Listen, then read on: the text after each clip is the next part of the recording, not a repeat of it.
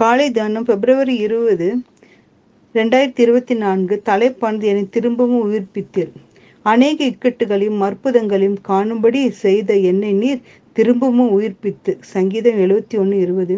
ரெண்டாயிரத்தி பதினெட்டாம் ஆண்டு மே மாதம் பத்தாம் நாள் உடல் நலம் பாதிக்கப்பட்டேன். வழக்கமாக மருத்துவத்திற்காக செல்ல மருத்துவரிடம் சென்றேன். அவசர சிகிச்சை பிரிவிட்டு கொண்டு சென்று ஒரு மாத்திரை கொடுத்து ஒரு ஊசியை செலுத்தினார். சற்று நேரத்தில் என் இதயம் செயல் எழுந்தது. அப்பொழுது மத்தியானம் இரண்டரை மணியா இருக்கும் உடனே மருத்துவர் என் இருதயத்தை இயக்குவதற்காக சிகிச்சை செய்ய ஆரம்பித்தார். சிபிஆர் எனக்கு கொடுத்தார்கள். சபை போதகரும் விவசாயிகளும் நான் மருத்துவமனையில் சேர்க்கப்பட்டு தெரிந்து அநேகர் மருத்துவமனைக்கு வந்து சேர்ந்தார்கள். நான் உயிரற்ற நிலையில் மறித்தவனாக கிடப்பதை அறிந்து ஜெபிக்க ஆரம்பித்தார்கள். அநேக விவசாயிகள் ஆலயத்திற்கு சென்று ஜெபிக்க ஆரம்பித்தார்கள்.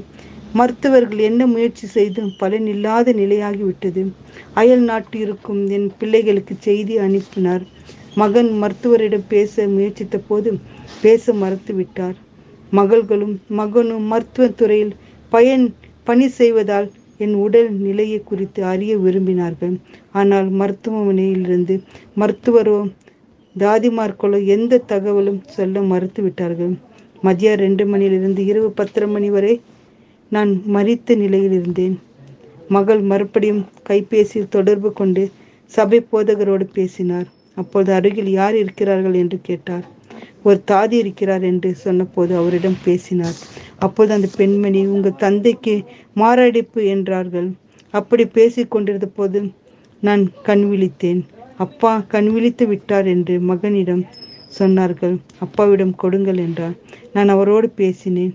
சுமார் எட்டு மணி நேரம் மருத்துவனாக இருந்த உன்னை உயிர்ப்பித்தார்.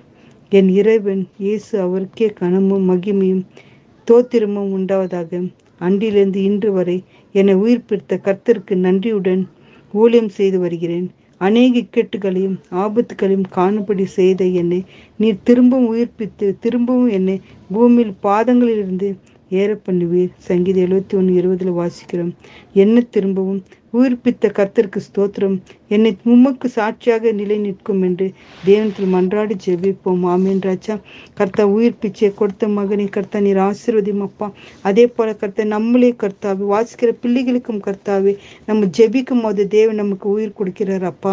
எப்படிப்பட்ட நோயிலிருந்து நம்மளை மாற்றி தருகிறப்பா நம் தேவனிடத்தில் மன்றாடி ஜெபிப்போம். உண்மையா ஜெபிக்கும் விசுவாசத்தோடு ஜெபிக்கும். ஜெபிக்கும் அது நிச்சயமா நம்மளுக்கு பதில் தந்து அவர் வழி நடத்த போவதுக்கா நன்றியோடு ஸ்தோத்திரம். அவரோடு இசைந்திருக்கும் போது அவரோடு இருக்கும்போது தேவன் நம்மை உயிர்ப்பித்து நம்மளை பாதுகாக்கிறவராக இருக்கிறார். அப்படிப்பட்ட ஸ்லாக்கியத்தை ஒவ்வொருக்கு தந்து வழி நடத்த வேண்டும் என்று மன்றாடி ஜெபிக்கிறோம். பிதாவே ஆமேன்.